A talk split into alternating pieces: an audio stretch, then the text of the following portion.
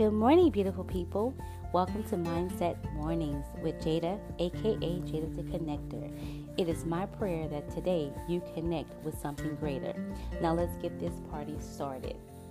I was having a conversation the other day with a friend of mine who was going through some things, and they reminded me of a few years ago. I used to do this Ask Jada um, session, and it was a bunch of questions that were sent to me, and I would just answer those questions from my point of view.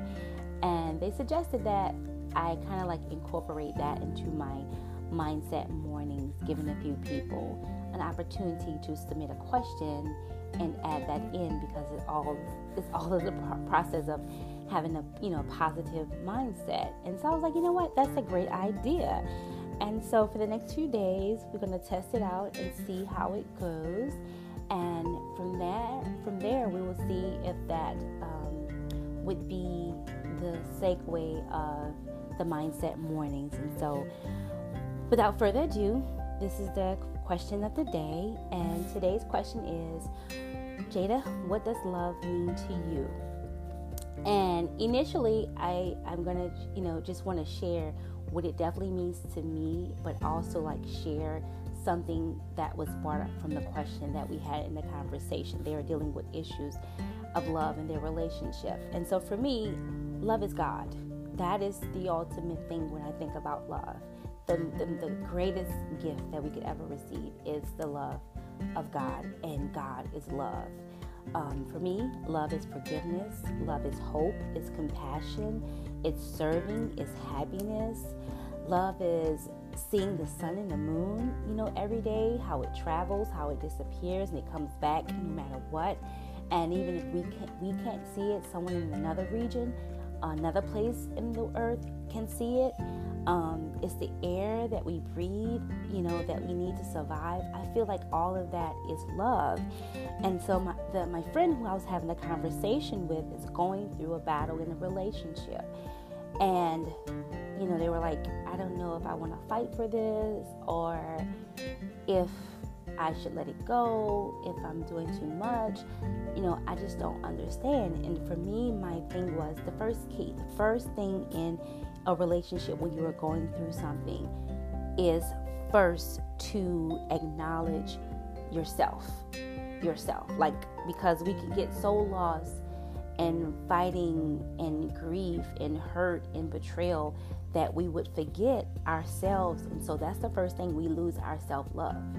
So, my, my, my advice would be to first connect to the self love, the inner being, the God that's in you. Connect to that and know that no matter what the situation is, that you are worthy of love. You are worthy of receiving love. And once you do that, it opens up the ability to see clearer in this relationship. Okay, is this worth fighting? Um, does do I feel like this is a love that's returned that I give out? Do they pour into me what I pour into them? Um, is this something that you know a love that has the same principles as I do? Because love comes in so many different forms. You have you know people who worship evil, and for them, love shows up differently. And so, being able to acknowledge do you have the same values? Does the love, you know, ring the same? That's so important in figuring out is this something worth pursuing, something worth letting go? And being open to know that as you pour out love, that the love that's for you, it will come in. So it's very important to, you know, ask yourself those questions.